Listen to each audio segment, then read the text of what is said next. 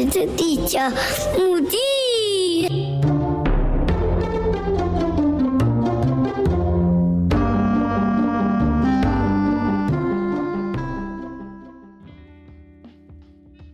哎，你当初怎么会想不开想当妈妈呢？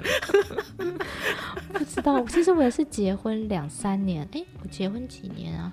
结婚两三两年多才有小孩的哎。所以就是你两年多这期间，其实都是应该说自然的做功课吗？没有，就是 还是说结婚后，结婚后其实我有说我不想要小孩。我还、哦、还不想要有小孩，对，我想要就是生活这样子，还没准备好。对对对对，嗯、是一直到结婚后一年吧，才觉得说，嗯，好像可以来试试看。然后那个时候才开始没有避孕这样子。嗯、可是，嗯，我以我以为我其我其实还蛮傻的，我以为怀孕很简单，但是其实并没有哎、欸。我以我以为没有没有，对我以为没有避孕很快就会有了，但是其实我们我那时候是年初，我记得刚好就是一年初、嗯、年初开始没有避孕。然后一直一直都没有，嗯、一直都没有。然后到年年底的时候，我想说，哈，算了啦，就是没有也没关系，真的随缘了。对对对对，然后就就有了。怎么讲？哦、老天爷就是这样。过程中压力很大哦。压力也还好，也没什么压，不晓得哎。哦，那可能你的孩子就是选择在那个时间点来报道，可能吧。他可还想玩啦，玩一下再回来。对，不过我们想要有小孩，也不是说，也不是说哦一定要有，只是觉得说哦好，我们可以开始不用避孕的这样子，就是顺其自然。对，顺其自然这样子。所以就是后来怀孕的过程中都还顺利吗？嗯，我怀孕超顺利的。我完全都没有什么的不舒服啊、疼痛啊，包括像连胎动，我都觉得像是波浪在拍打我肚子一样，很舒服、很温柔。对，我就想说，哇，我的小孩应该是很体贴妈妈这样子，在肚子里的时候，就是一切都超好。对，然后所以我怀孕的时候觉得一切都超美好，因为我身体状况也整个就是很好，也没有孕吐，什么都没有。第一胎也是，对。结果直到生产的时候开始折磨妈妈了。嗯。嗯，原来痛苦是痛苦在出生的那一段，对，还还有出生后持续着。哦，对，可能还不知道多久了，可能会带到到他们娶妻然后生小孩吧。不可以，不可以那么久，太久了。唉，真的，因为我有看听你第八集，然后知道你跟我一样是吃全餐，就是一，但是我比较。觉得可怕的是，原来在泰国的医院，他们不给你打无痛分娩哦。他们没有这种东西哦，他们是没有，不是没得选择，就对他们没有这个东西。而且他们没有这个习惯，应该说他们文化习惯不、嗯、没有这个东西。对，其实我那时候在在那个欧美妈妈的社团里面也是问啊，没有吗？没有吗？然后大家都说就是。真的没有，就是那种比较高、比较高级的私立医院，他可能会提供你一个那个那个呼吸的气，然后那个气是可以帮助你舒缓的，但那个不是无痛分娩，哦、对，没有从可能、嗯、可能泰国医疗觉得这个有点太侵入式还是什么，不知道哎，反正就是普遍性没有无痛分娩这个东西。不过它不是就是麻醉吗？对呀、啊，那其实就是麻醉，因为我记得我那时候吃全餐的经历，嗯、就是 你分享一下你的，就是 对，就是那那时候呢，因为也是超过四十周，嗯、然后医生就在。呃，正常产回定期回去产检的那一天，就说你这胎盘钙化了，你应该要就是催生，让它早点出来。然后想说，哎，听上网查一些资料，很多妈妈都说催生好像分两种，一种是你催生很快就出来，尤其是你有打无痛分娩的话，那另外一种就是呃你催生催不出来，然后变成要吃全餐就要剖腹。然后我就一直觉得很担心，但是后来医生就说，哎，那你要打无痛吗？我就想说。啊，算了，不然就打好了。不，因为我的阵痛就是你催生之后不是会经历一段阵痛吗？嗯、我的那个阵痛是宫缩的那个程度是很酸，酸到我坐也不是，躺也不是，站也不是，非常非常的不舒服。不是那种人家说什么经痛好几百倍那一种，而是那种很酸很闷，然后很不舒服的感觉。那后来想说好，那打无痛好了，一打之后就上天堂，结果小孩就不出来了。你那时候是开几指啊？三十小时，你还记得吗？哦、嗯，我那时候哦，我觉得这经历，我觉得也是有点妈妈们都会必经之路，但是有点难堪，就是。会不停的有医师或是护理师进来，在你的下体来来回回用手搓来搓去。为什么生过小孩的人都会放的特别开？因为什么都给人家看过摸过了。对，而且还好多人哦，进进出出。妈妈，我来看一下那个开几指的，然后手啪啪，然后就是是下一秒伸进去了。对，然后旁边还会有人看，哎，这个是。对，然后还会有人记录，这样就觉得。对，就哎，医师，那现在开几指？哦，两指吗？好哦。然后五分钟又为了，快快快，妈妈，我们来看你开几指了。我天哪，这是 你的脚开开就上的时候还要。拿那个，你说你想要尿尿，然后会会有人拿尿盆，要直接给你尿这样子。对，或者或者说啊，妈妈，我帮你用导尿管好不好？我想说，我不能起来上厕所吗？我不能自己走去厕所吗？对啊，你知道产妇也受人权的，为什么对待我？我还没有生，我一定得躺在床上吗？我就觉得说，如果我阵痛很不舒服，我起来走一走会不会好一点？搞不好我走走它就出来了，啊。就是对，可是、嗯、对，就会有很多很多要求想要提出来，可是、呃、说不出来，因为痛啊。嗯，对，而且我听你听你那一集，你有说，就是你当下好像很直觉用中文回答，对不对？我忘记了耶，对啊，用中文，因为好像是说你当下很紧张，嗯，然后就是也突然忘记要怎么样跟他们对话，然后好像很自然而然就脱口而出一些简单的英文或是中文之类的，我觉得哎，欸，那真的是妈妈真的会生到有一点已经人已经不知道有点恍惚了，对，特别是我觉得剖腹产那个手术的经验也是，我因为我人生中第一次进手术室，我就觉得那个过程。嗯被推进去那整个过程是很、嗯、很很可怕，对，很可怕。然后你会害怕，会会紧张，然后又会恐惧。对，对我那时候是抖，全身发抖到不行哎、欸。哦，我那时候也是哎、欸，就是那医生就确定说好你要剖腹了，然后我记得那时候我妈还去看时辰，然后后来后来就是确定要剖腹，我推进去的时候，我不知道为什么全身。就是因为很冷、啊，没有办法控制，一直在发抖。冷的啊，对。然后医生跟护理师在说：“你不要紧张哦，你你你就是放轻松。”我想说怎么放轻松？我就控制不了我的身体啊，一直在发抖，觉得超恐怖的。然后我觉得好像吃全餐的生产的那，因为我第二胎是就是。就是说预定剖腹，所以我没有经过前面那个催生的经历，嗯，反而是第二胎自然的这样剖腹之后，反而没有像第一胎这样子紧张到全身发抖，然后也没有各种不适，第二天就可以下来走路。可是第一胎我记得我好像撑到第三天、第四天才下床，因为我觉得好痛，对，超痛的，那个那个痛到我觉得、啊、哦，对。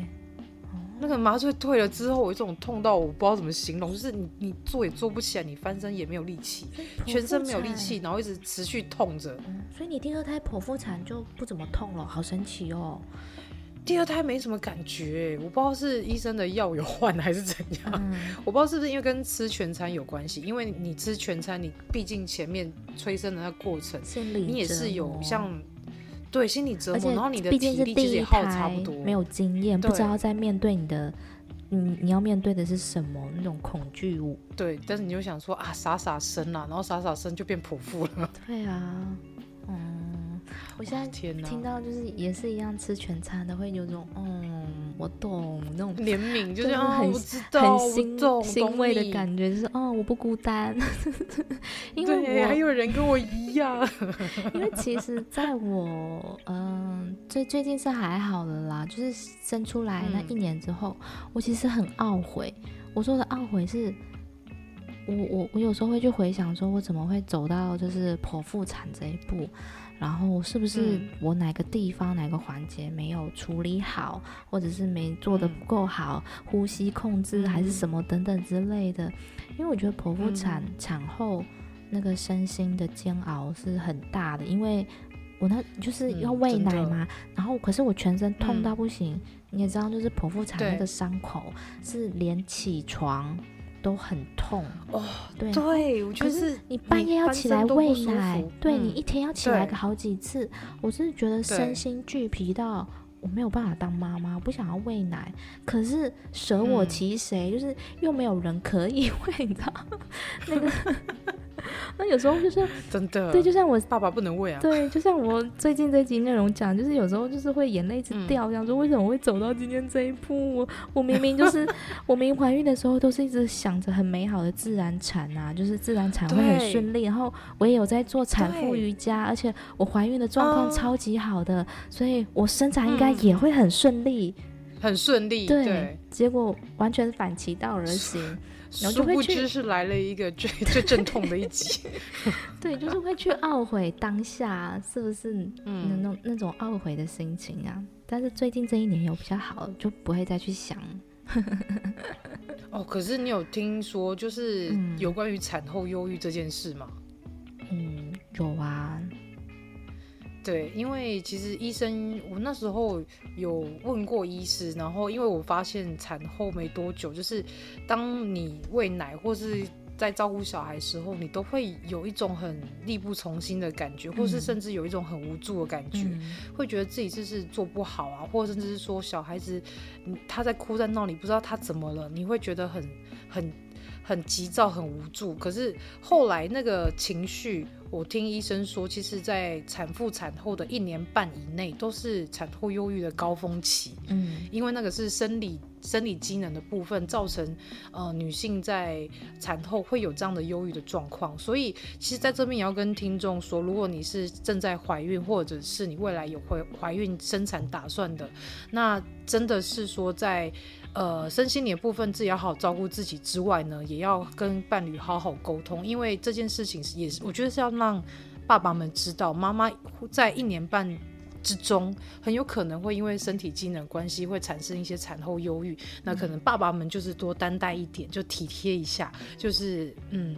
有时候妈妈心情不好，就是想想办法让她开心一下。那妈妈开心，小孩自然就会照顾得很顺利。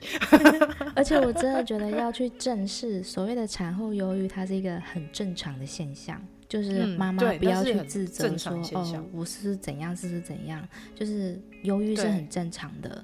对，就是像对一年半，我真的就是像你讲的所谓的那在那个一年半的期限。对，那我现在小孩两岁了嘛，嗯、所以其实你已经两年了，就是哎，现在好像就比较 OK，很多事情都看得比较开。对，你就觉得啊，随便了，反正你有乖乖长大就好，你还活着就好了。对，我已经，啊、我我们的修炼之路已经进行到下一关了。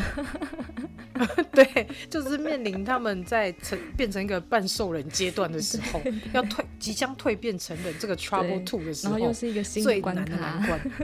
我觉得我们就是，然后我们就是在、嗯、怎么讲？好，把它想成一个游戏，我们就是在打怪，要破关这样子。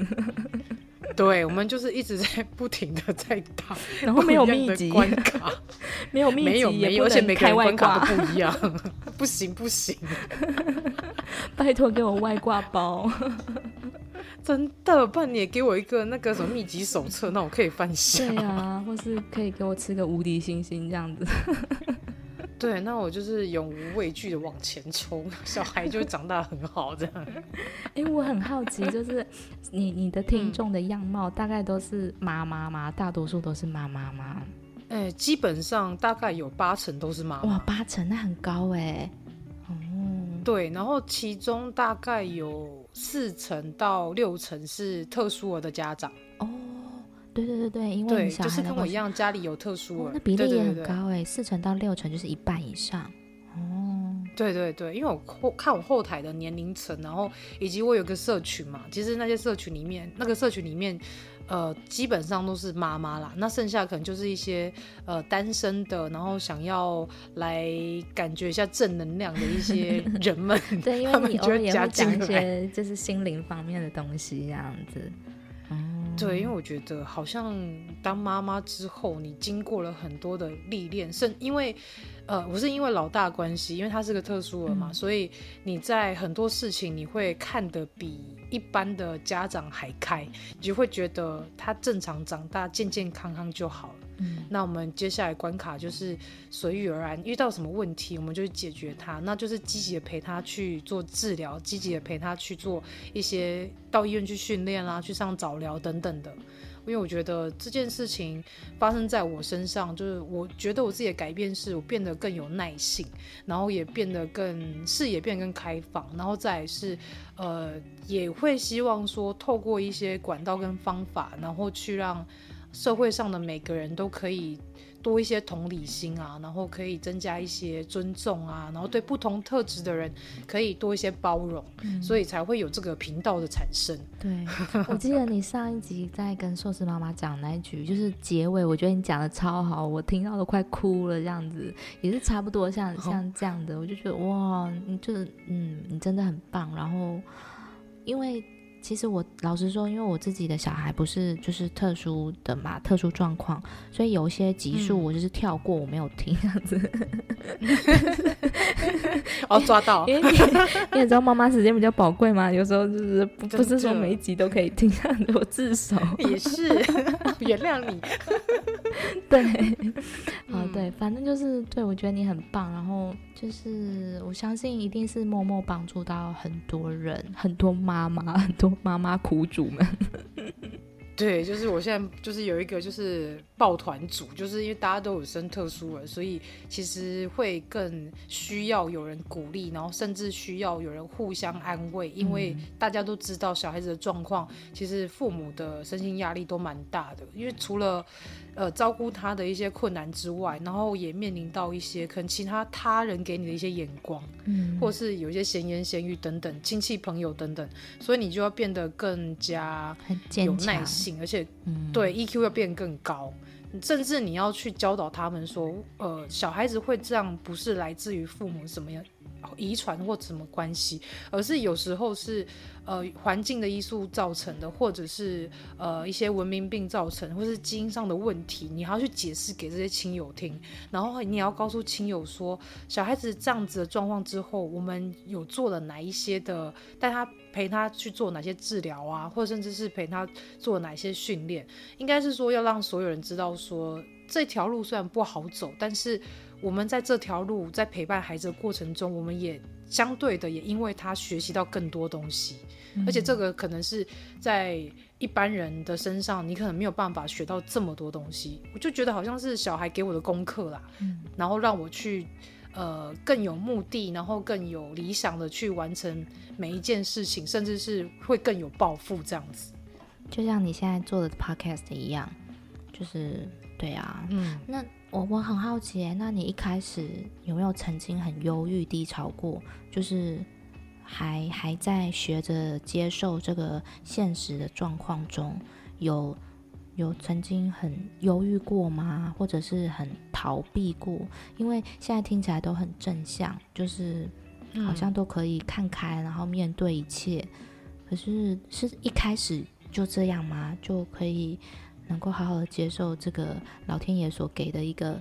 练习吗？还是说你也曾经有有过一段，就是可能会自责啊，嗯、可能会可能会忧郁啊？因为我刚刚听你讲说，哦，你还要去跟别人解释说，这不是爸妈的状况，这可能是啊、呃、基因上的问题，或者是文明病的关系。嗯、我觉得如果自己当就是如如果觉得，我觉得如果是我，然后遭受到这样的质疑，其实会很受伤诶、欸。就是如果说亲友们这样子质疑你，嗯、哦，是不是爸爸妈妈有什么状况才小孩才会这样啊？就如何说要在面对这些质疑的同时，自己也能够心里还可以强壮，心里还可以很坚强，嗯、然后用很平和的态度去跟他们诉说，哦，是怎么样怎么样怎么样？我觉得要做到这、嗯、这这个层面是很不简单的一件事情哎。嗯，对啊。哦，这样说，呃，其实我那时候其实，在怀孕第二十三周去做高层次的时候，那时候医生就有说，我的小孩子的从高层次超声波上面看，他就有发现说，小孩有一些。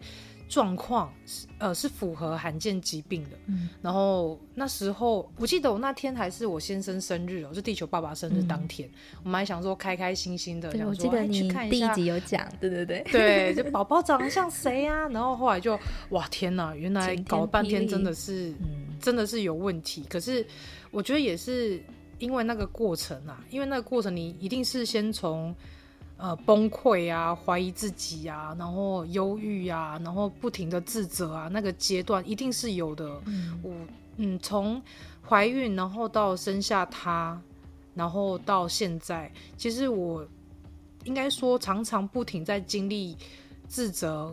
呃，怀疑自己，然后忧郁，然后到慢慢的学习接受，然后放下。其实我觉得这几年这五年来说，我大概一两年都会轮回这样的一个状况。哦，因为你当你遇到一个新的不一样的状况，然后又是没有人可以问的时候，你就只能等待回诊的时间，然后去问医师，然后请医师告诉你他这样状况到底是怎么了，或者是像现在他因为是读。特教班嘛，那特教班也有一些，因为还好有一些老师，然后甚至是在早疗单位、早疗中心有一些专业的治疗师，那他们都会很乐于去跟爸爸妈妈分享说你的孩子的状况等等。所以，嗯，我觉得每个特殊的家长，我觉得应该不是特殊的家长，应该说一般的家长应该都会遇到一样问题，就是当你遇到小孩现在这状况很你不知道怎么处理的时候。休息一下，马上回来。Hello，喜欢我们外星孩子的地球日记节目的朋友，欢迎 Apple Podcasts Mr. Bus 给我们五星评价并留言给我们哦，并分享给所有的朋友们。如果从不同的平台收听到我们节目的朋友呢，也欢迎到 IG 私讯地球妈妈来跟地球妈妈聊天互动哦。更欢迎家有特殊儿童家长或是想认识不同特质的朋友呢。还是想跟地球妈妈一起用正能量爆棚的朋友，一起加入赖社群，搜寻地球妈妈战队就可以找到我们喽。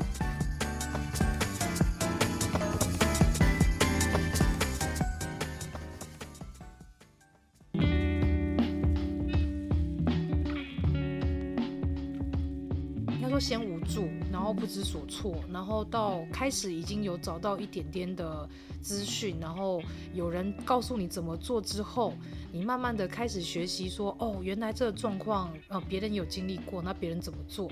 那你知道，你接受它，那渐渐的你也会变得，因为了解而没有那么的恐惧跟恐慌，那也会变得比较，嗯。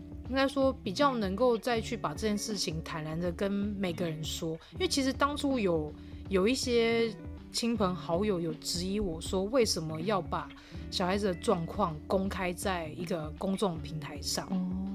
那我那时候我的想法跟我的说明是，如果我今天我不站出来，身为一个特殊的家长，我不站出来讲这件事情，那我背后一定还有无数个特殊儿的家长，那他们是这么的无助，这么的需要有人可以同理他们，需要有人可以跟他们一起陪伴孩子长大，那为什么我不去当第一个开头的那一个人呢？嗯。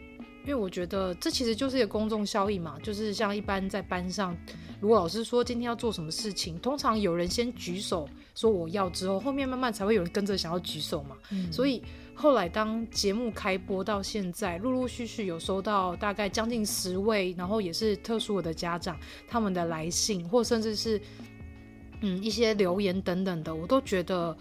这对我来讲是很珍贵的，因为他们也是经历我经历的这些过程，才愿意，甚至是才能放心公开的谈论自己孩子的状况，因为他们已经渐渐可以放下，然后不畏惧这些外人给他们的言论跟眼光。这真的是大家都蛮，嗯，应该说大家都是很厉害的。嗯，而且我觉得不要分特殊家、特殊的家长或是一般生的家长，我觉得能当妈妈。基本上就是一个非常勇敢的事情，因为你不知道孩子会有什么状况，因为即便你是正常的小孩，他未来也有可能会遇到一些。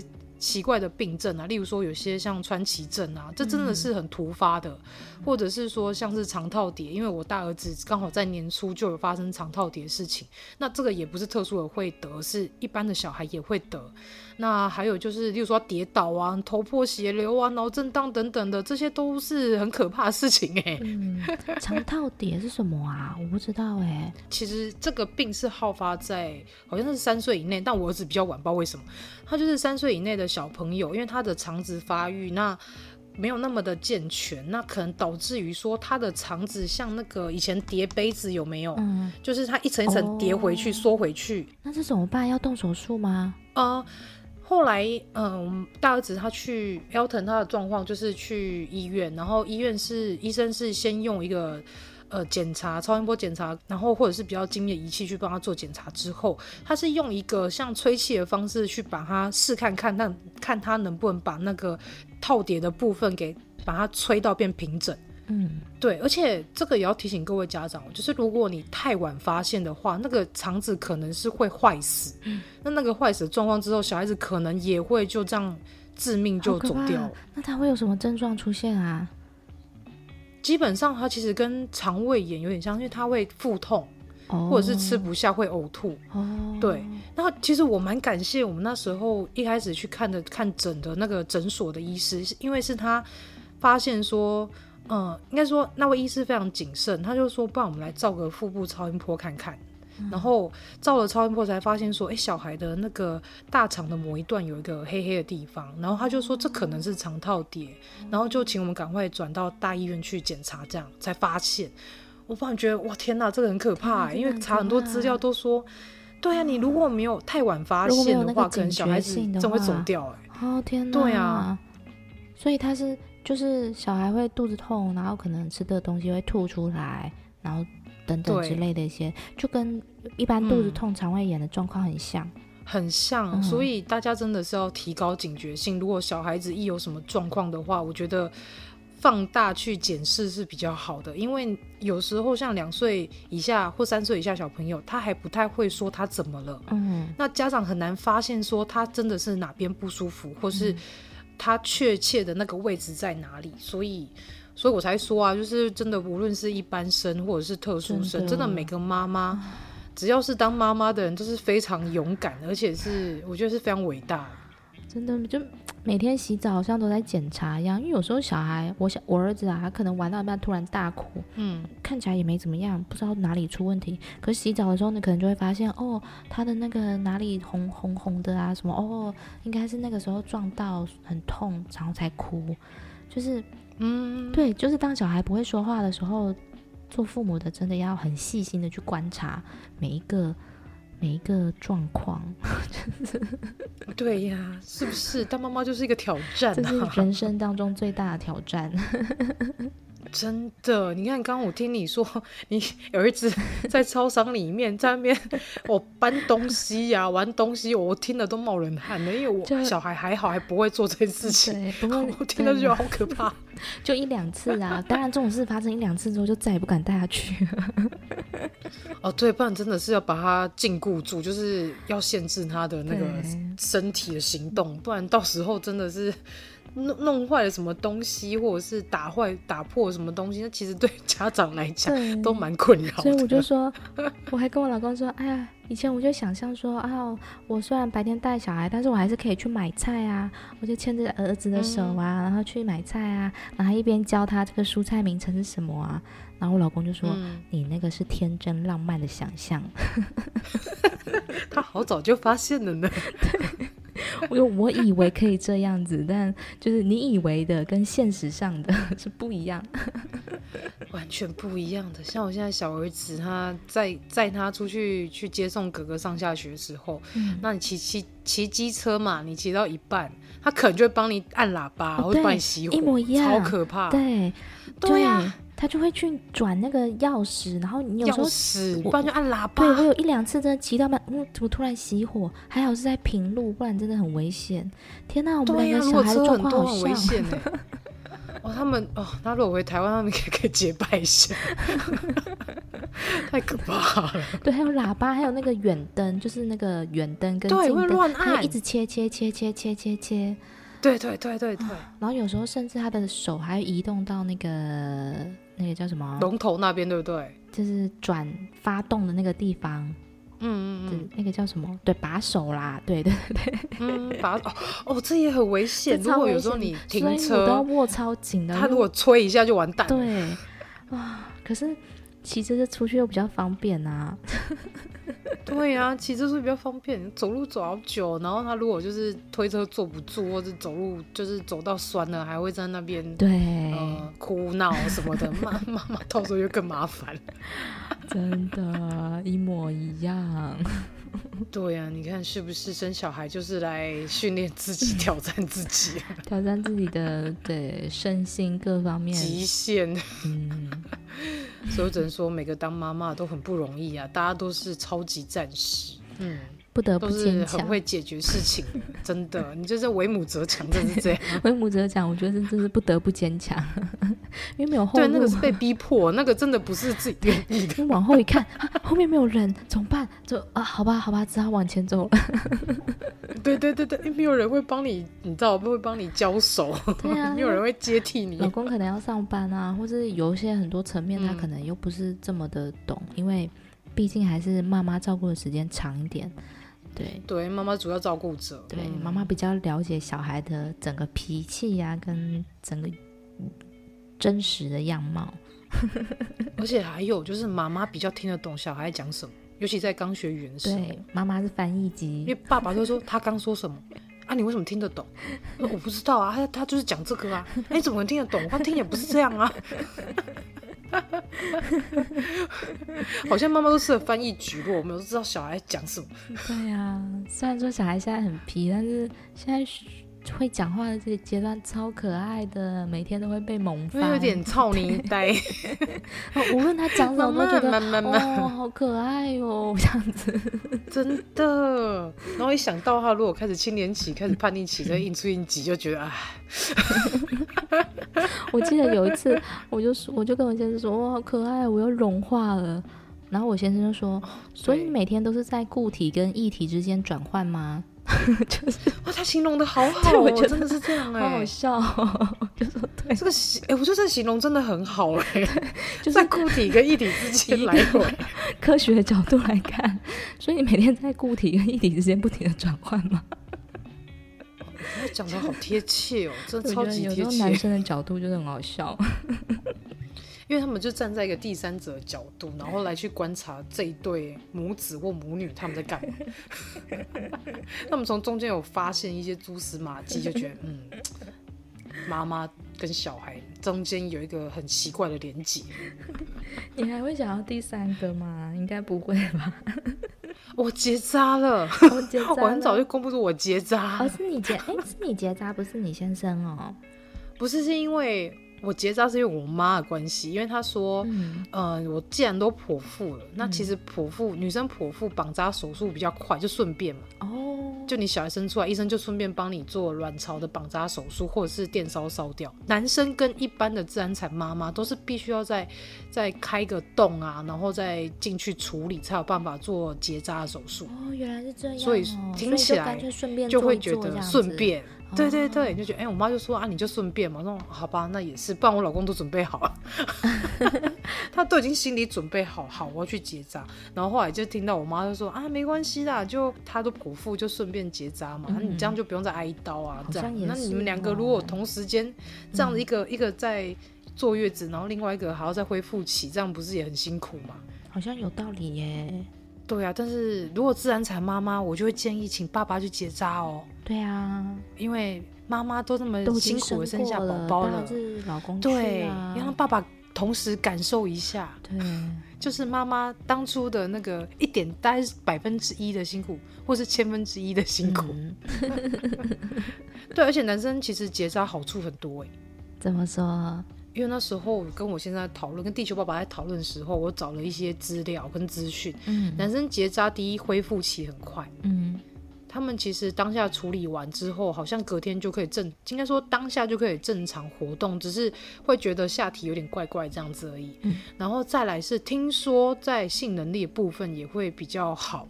会时间会比较持久，Really？对，我觉得有些爸爸听到这里应该就会说：“好，以后老婆你要结扎我来，这个我可以。”没有男男那个可能会排斥，还要想说：“我不用啊，我很持久啊，你不用叫我结扎。”然后这时候妈妈说：“我希望你更持久。” 我知道你很持久，我希望你更持久。可是那女生，也许爸爸就说服。嗯，那那妈妈在顺便做的时候，手术期，哎、嗯，手术恢复期也是会会，手术恢复期其实就跟剖腹产恢复期一样，是吗？完全一样，其实没什么特别，没有什么特别感觉。对，嗯、对，这可能自然产妈妈会。如果问自然产妈妈剖腹的话，他们可能比较了解，说又被开一刀，然后呃又在里面做绑扎，可能他也需要两三天的修复期吧，我也不知道。可是因为这样听起来，如果是自然产妈妈，爸爸去结扎是最好的选择。那如果是剖腹产的妈妈，那如果嗯，就是没有特别想要让先生去体验一下的话，那也许就在剖腹当下就顺便处理，那其实也是也是好事啊。啊，这样问个很实际的问题，啊、这样手术要加钱吗？嗯、手术要加钱吗？啊、台湾是健保，我忘记了，应该没有。哦、可是剖腹、嗯，我记得好像好像没有，好像没有。额外收钱，医生好像是说顺便。可是如果是一般自然产的话，或者是先生去结扎，那个费用我记得我查过是在六千到七千左右。哦，也不便宜耶，六千七千。对，哦，因为这没有健保给付吧？哦，原来，因为政府都希望你多生小孩，怎么会要你结扎呢？也是哦，也是哦，都少子化。其实我有想过说，对啊，而且那，嗯，如果我有第二胎的话，如果要再生第二个的话。我要回台湾生，嗯，嗯，你一定要回来，强烈的支持你回来。我想要感受一下月子中心的好处，可是月子中心又好贵。泰国没有月子中心？没有，没有，泰国人没有在坐月子。泰国人有坐月子哦，他们没有坐月子的习惯。没有，华人，所以他们生产完然后隔天就好了。泰国华人有坐月子，哦，但是泰国人没有。嗯，所以他们是生产完休息个一个礼拜，然后就复工这样子，就回去工作。就跟西方人差不多，然后也不会太忌讳要吃什么。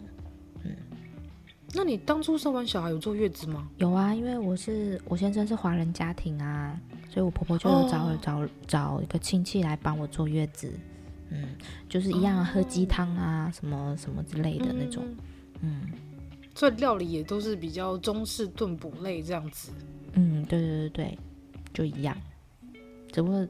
哦，你真的，嗯嗯，只不过月子餐真的会吃到，也不是月子餐，应该就是，嗯、呃，他们觉得补的东西就是那几道，什么什么鸡汤或什么、嗯、什么，哎，有一个东西叫酒酿，反正就是一直重复吃那几道。嗯、哦，很腻。我记得我那时候坐月子，连续吃了四十天，早上喝那个杜仲猪腰汤，嗯，我妈说那是我的早餐，嗯、我连续喝了四十天，早上一大锅，哇，对。然后就一直吃补，就是因为南部的台南的那个坐月子其实又更复杂一点。哦，你你也是台南人，但是你不是住台北？对，我是台南人。你现在住台北？哦哦，不是，我是嫁去桃园。哦，你是嫁去桃园哦，你只是看诊的时候会去台北看，台大医院看这样子。对对对，因为小孩状况关系，所以会去台大医院看。但是我记得那时候坐月子真的是，因为我不知道其他的县市有没有不一样，可是我知道的台南人在坐月子，我觉得也是蛮搞刚的。他会 分门别类，而且分时间，例如说你十天呃。产后两个礼拜内你要吃什么？产后三个礼拜内你要吃什么？产后四个礼拜你要吃什么？然后甚至是基本上台南的妈妈都会强迫自己的女儿要做到四十天，四十天很久哎、欸。对，就是还好我本人是个宅女性质，所以我觉得关在家里我很快乐。我完全没有感受到任何一点忧郁，就觉得嗯，蛮开心的。又有 除了挤奶很厌世以外，煮饭这样子。对，还有人帮你顾小孩，多好。好像你知道负责挤奶，那时候就跟那个乳牛一样，就是畜牧业，就是每天一直喂奶，一直喂奶这样子。对，就是。闹钟，手机闹钟设定三小时，三小时一响，你就开始去拿那个挤奶器，然后开始就是开始你的 哺乳人生。哦，你还有挤出来哦？我没有哎，我就直接亲喂，因为我连挤奶都懒得挤，我就是。哦，因为为我第一胎，因为老大哥哥他他吸奶状况没有很好，哦、我就像是那时候试到第四个月他才会亲喂，然后之后我记得是半平喂半亲喂，到八个月之后就干脆直接就全亲喂这样，我会发现全亲喂根本是天堂、欸，对啊，全亲喂很舒服哎、欸，对啊，因为我发现我觉得妈妈产后忧郁一定还有一个点就是挤奶哦，哎，那你这样因为你会发现那对，因为你会觉得那挤奶那个二十分钟、三十分钟的时间，你人什么都不能做，然后你只能就是看着那个机器这样子吸吮，然后奶这样出来，而且有时候你会被数字给搞到压力很大，可能你这一餐挤出来你有六十，可是下一餐挤出来只有三十，那个妈对妈妈来讲压力好大。对啊，我觉得。挤奶的妈妈真的超辛苦的。嗯、我后来就是第二胎，就是毅然决然，就是觉得他会亲喂，我就要直接亲喂，我就不要再挤奶，啊、太痛苦了。挤奶真的好，真的好累耶！我光想我就觉得累。对呀、啊，还要而且你还要洗奶瓶，还要什么一些器具什么的，亲喂完全消毒、啊，出门也超方便，饿了直接衣服掀起来就好了。对，可是如果在泰国，你如果直接像这样亲喂的话，是。会有人用异样眼光看你吗？呃，我我还是会有个布稍微遮一下哎、欸，因为我自己也会觉得不好意思。不会耶、欸，就很正常。嗯、其实我拿、哦、我拿布遮好像还是比较不普遍，因为在、嗯、我在这边我看到很多人很多妈妈都是直接喂，她连遮的也没有遮这样子。然后我就觉得说，哎、欸，那我在害羞什么嘞？这样子。因为在台湾你直接喂，人家真的会一直给你很异样的眼光呢。真的，我因为我没有试过，所以我不知道。在台湾，我觉得光是，可是是不是说就是，是都市在大城市才是这样？乡下地区会不会好一些呢？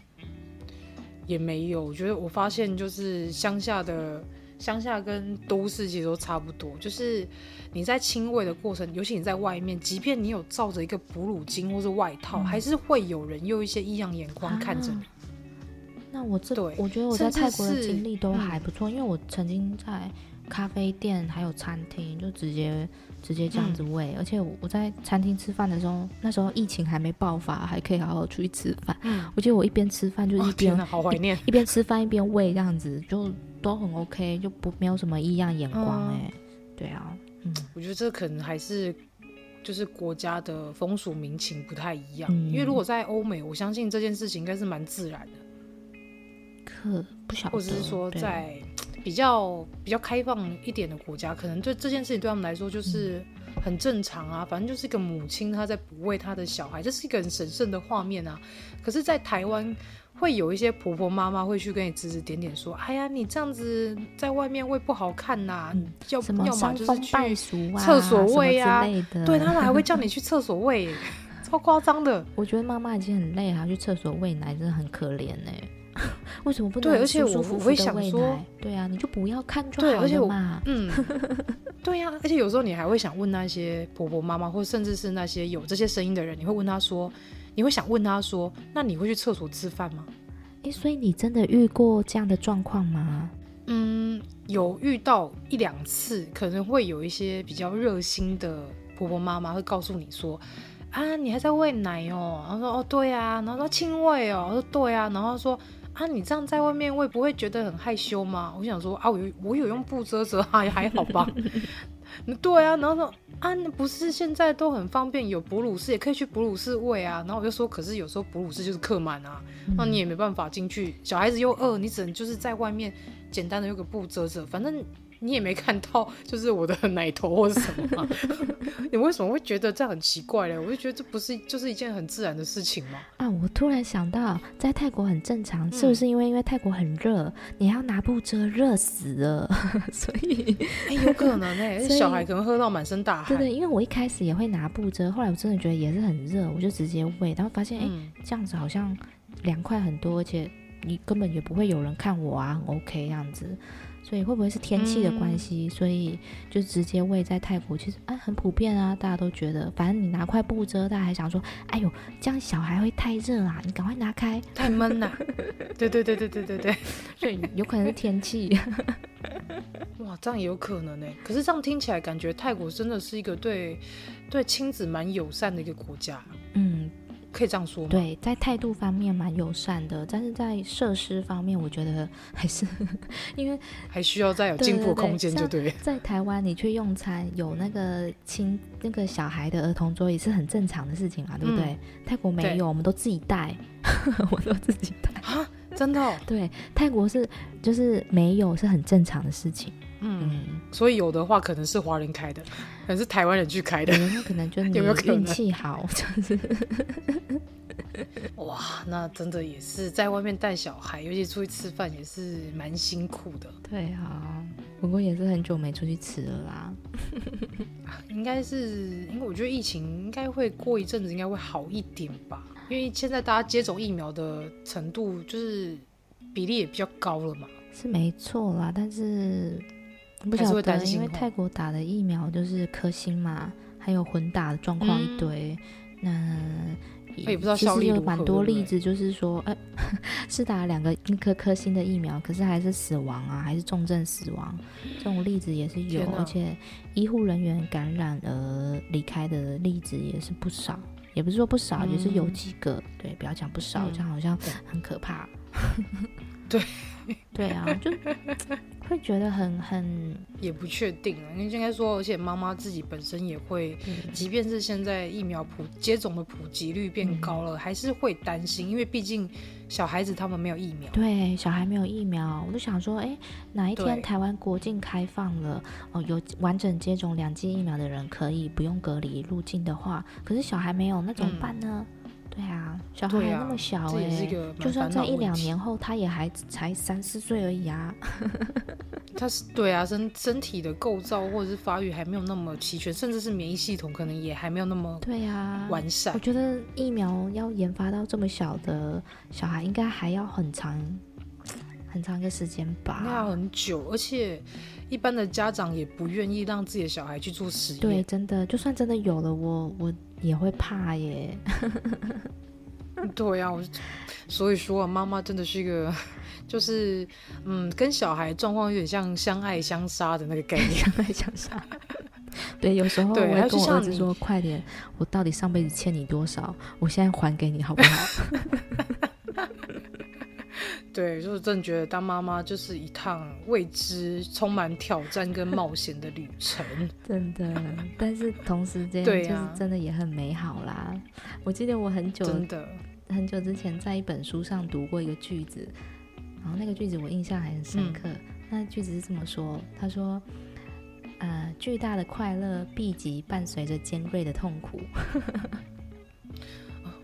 这这句话很有道理，对，就是小孩给我们很巨大的快乐跟幸福，还有爱的感觉，嗯、但同时也给我们很多尖锐的感受。嗯、没错，这真的是这样，我实在太能感同身受了。我觉得妈妈今天这句话说得太好了。对呀、啊，你看我们这样聊聊两个小时。哎、欸，你那边现在应该很晚了哎，十二，嗯，我这边快十一点，那边应该快十二点喽。你都这么晚睡？对啊，差不多啦。哦，因为你知道妈妈时间很难得，妈妈有的时间很对，很难得。妈妈熬的不是夜，是自由。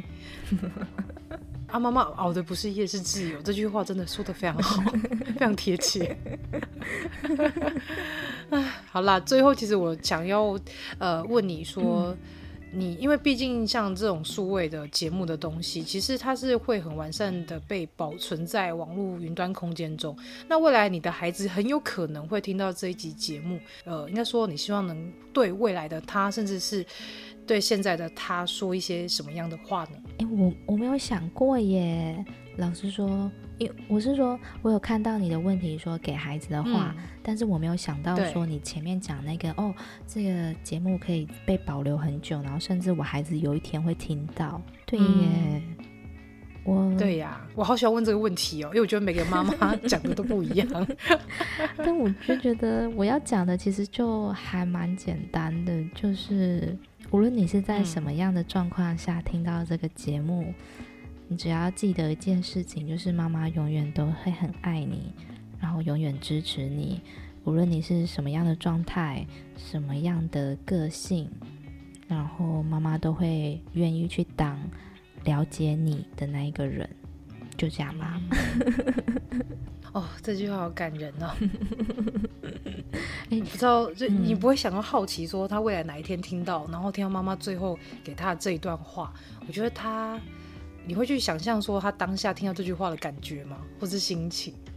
不知道哎、欸，我觉得好难想象哦，因为特别是他现在还那么小，超超难想象。如果他现在已经是小学、国中，我可能可以想象一下。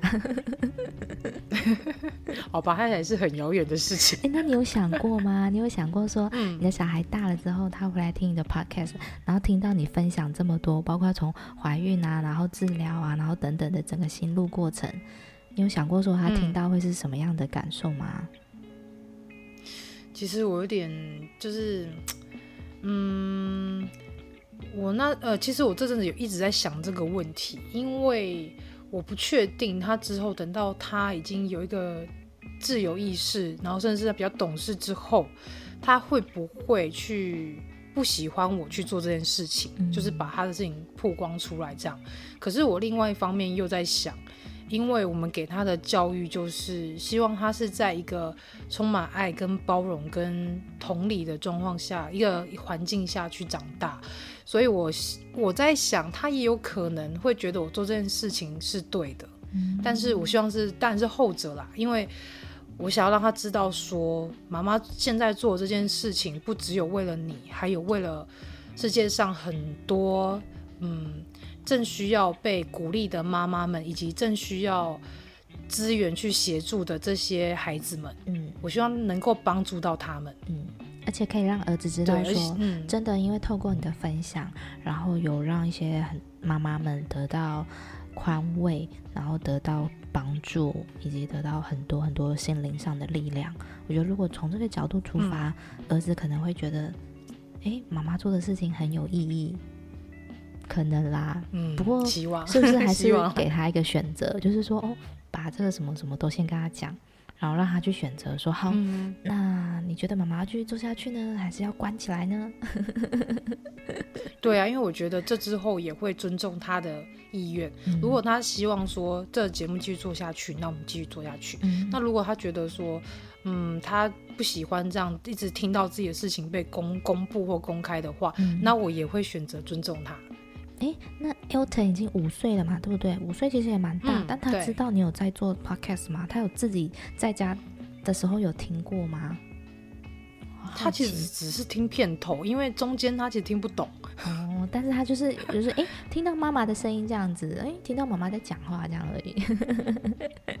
对，而且他会听到自己讲话那个片头啊，哦、他都会被片头的那个声音跟片中的那个广告，他都他都 会背了，所以他知道妈妈在做 podcast，可是他可能不清楚妈妈在讲什么。嗯，那我觉得，因为他是一个发展迟缓的小孩，所以他在认认知的能力跟他在理解能理解事情的能力上没有这么好，嗯、没有像一般五岁的小孩子这么好。嗯、我觉得可能是。等到他国中吧，也许国中的时候，他可能渐渐的会比较理解，说妈妈在做这件事情是在做什么，嗯、或甚至是，嗯，可能五六年级吧，我也不知道，嗯、可能哪一天他突然就是能够理解妈妈在做什么的事情的时候，他大概就会知道妈妈在干嘛了，然后也许就可以跟他讨论了。嗯。也是，不过那也是蛮长一段时间，七八年后，至少对呀、啊，然后这七八年之间，你都还要坚持继续做哦。好哦，我加油！哎、欸，做七八年不简单呢。哦，长青哦，对啊，长青哦。现在不是很多 podcast 都停更了吗？我也是其中之一，有没有？会休息很久，啊，可是我每次都 都很期待，我说哇，好久没听到太太太的声音，最近是不是很忙啊？他怎么了？会担心呢。如果听到我出现，就是代表耶，我放假了，然后不见就是呃，又去上班了。哦、就是我现在就是放假的时间才做，对，所以下次更新可能是明年农历过年吧。好久哦。那我只能把前面几个集数，然后重新再听一次啊！我不晓得啦，还是期待你就是可以呃尽快的再更新下一集，但是在你比较闲暇有时间的时候再来做这件事情啊，嗯、因为我觉得 Podcast 如果是做的很有压力的话，相对的，我觉得内容的品质也会有所影响。好像是，因为我自己也会看自己之前的一些。一些一些集数或是历程，有时候会检视一下自己有没有，会觉得自己有某些集数只是为了说，哦，我那个时候想要达到每十天就更新，然后硬做出来的一集，可那集我并没有很喜欢，嗯、然后反而是最近、嗯、最近这几个月，我就是有空的时候我才做，而且是做我真的很想要弄的东西，我自己也都觉得蛮喜欢的，嗯、就是自己要能够喜欢，真的是很重要的一件事情哎。如果自己都不喜欢，有压力，那就不要浪费时间。毕竟妈妈时间超宝贵。嗯，妈妈时间真的超宝贵。对，真的也是也要以妈妈的身份来跟每个妈妈们说，就是真的要找到一个自己喜欢做的事情很重要，嗯、因为那件事情可以转移你在育儿上面的一些压力跟紧绷。对。就像我们两位就是喜欢用这种方式来舒压。对呀、啊，而且我们真的是，哎、欸，我没有想到说我们会聊这么久、欸，哎，两个多小时，超久的，我都不知道怎么剪了。对，我就觉得，哎、欸，不过就是讲一下，看一下时间，什么什么，哇，两个多小时。真的，因为我觉得遇到能遇到志气相投的人，那么真的很少，而且大家理念相当，你就会发现有源源不绝的话题。对，而且刚好小孩又状况又很类似，某些状况真的是啊，嗯，对，天哪！如果我们两个见面的话，应该很可怕哦。那可能要住在对方家里一天之类的话，然后让小孩两个自生自灭去吧，去交朋友吧，变成好朋友玩在一起，耶！然后妈妈轻松这样。哎、欸，可以哦。其实小朋友他们有伴，他们会自己玩的很开心，不会去打扰妈妈。对呀，我就是对呀。对，好啦，等你回来了。伴这 这方面就是在这里很头痛，因为对疫，我觉得主要是因为疫情的关系啦。嗯。没有办法，哎呀，很百分百的信任对方，哎，是不是？是不是健康的？对呀、啊，但是这种怀疑有时候会让我觉得，这样就是也不是怀疑，对啦，是怀疑，但是就是这种这种生活，我觉得久了真的会让人觉得好累哦。然后，对啊，因为你一直在提心吊胆，对，提心吊胆，然后有时候真的很不想管了，你口罩都不想戴了，这样子。对呀、啊，而且泰国这么热，然后我要戴口罩，我听起来就觉得好闷哦。对啊，但是现在好像，对了，也只能这样喽。整个对啊，就是期待你疫情之后，然后可以来回台湾，大家见个面，让两个小孩子玩在一起，那妈妈们在旁边聊聊天，这样就好。对，喝咖啡，妈妈的愿望也很渺小。对，对对对对对，可以有一杯咖啡的时间就够了。真的，我那杯咖啡我要喝一天。我年底最近为了犒赏自己，我跟我老公说我要买一台咖啡机，嗯、就是那种自动、嗯、那种半自动的咖啡机这样子。因为现在真的是没有办法好好喝咖啡。嗯、对啊，没办法好好出门去买咖啡回来喝，或者在外面喝。对，所以妈妈们也要懂得犒赏一下自己。嗯。对自己大方的也不要把自己太紧绷，就是对自己好一点，然后找一件自己喜欢做的事情。真的是无论是追剧，或者是去学唱歌、学语言啊，或是看书都好，做一件自己喜欢的事情，而且持久的去做，然后甚至是找出自己空闲的时间来来去让自己舒压，这都是很重要。因为育儿说实在也是一个非常高压的工作，嗯，虽然他没有薪水，我觉得他的压 力比在公司工作小哎、欸。对，因为我发现，在公司上班工作，你做错事顶多被骂一骂而已，或者是你想办法解决就好。嗯、可是你在育儿之中，你如果小孩子发生什么事情，无法解决的问题，很可怕。而且真的是你不知道下一秒会怎样，那是很可怕。真的，超级高压的，高压，然后又耗体力，又没有休假，没有年终。对啊，然后还要一一年三百六十五天，一天二十四小时，随时 on 工作。对，随时 on time，随口随到。一句妈妈啊，我来了，怎么了吗？好好笑哦。对，这就是当妈妈。对呀。啊，好啦，也该放你去休息了。对，真的时间 也很晚了。对，我们体力也是很重要，还是要好好睡觉。好啊，那我们就聊到这边结束喽。谢谢你，很开开心。对呀、啊，我们非常感谢太太太妈妈来到我们节目中，跟大家分享那么多有关于在泰国文化层面，以及在泰国友善亲子，或甚至是哺乳啊，还是在升学这些呃话题当中的，给我们一些想法，或甚至是一些。应该说一些观点、体验，对对对对对，耳用耳朵听的一个。很棒的一个体验，嗯、对，所以，嗯，我希望这集节目中呢，能够让听众去了解，其实妈妈们，尤其是旅居国外的妈妈们，她们真的是非常的孤单，而且非常的辛苦。如果你身边呢有一些妈妈朋友，她可能一个人在国外顾着孩子，然后也没有什么朋友的话，真的是多多关心他们，嗯、甚至是多跟他们聊聊天。都好，因为我知道一个人在国外，一个人，然后带着孩子，然后可能语言不通啊，甚至是环境很陌生等等的，那都是很大的一个恐惧跟恐慌感。那如果说听众朋友呢，你如果有身边有亲朋好友是在国外带孩子，然后是在嫁到国外海外的地方，那大家真的是多关心他们，多跟他们聊聊天。嗯嗯，真的，有时候一点点小小的问候跟关心。就可以给妈妈们带来巨大的、巨大的安慰，对，还有巨大的鼓励，对呀、啊。好，非常谢谢太太太，谢谢你，地球，哎，这称呼你地球妈妈嘛，对不对？嗯，对呀、啊，谢谢地球妈妈。妈妈 对，那我们下周外星孩子地球日记再见喽，拜拜。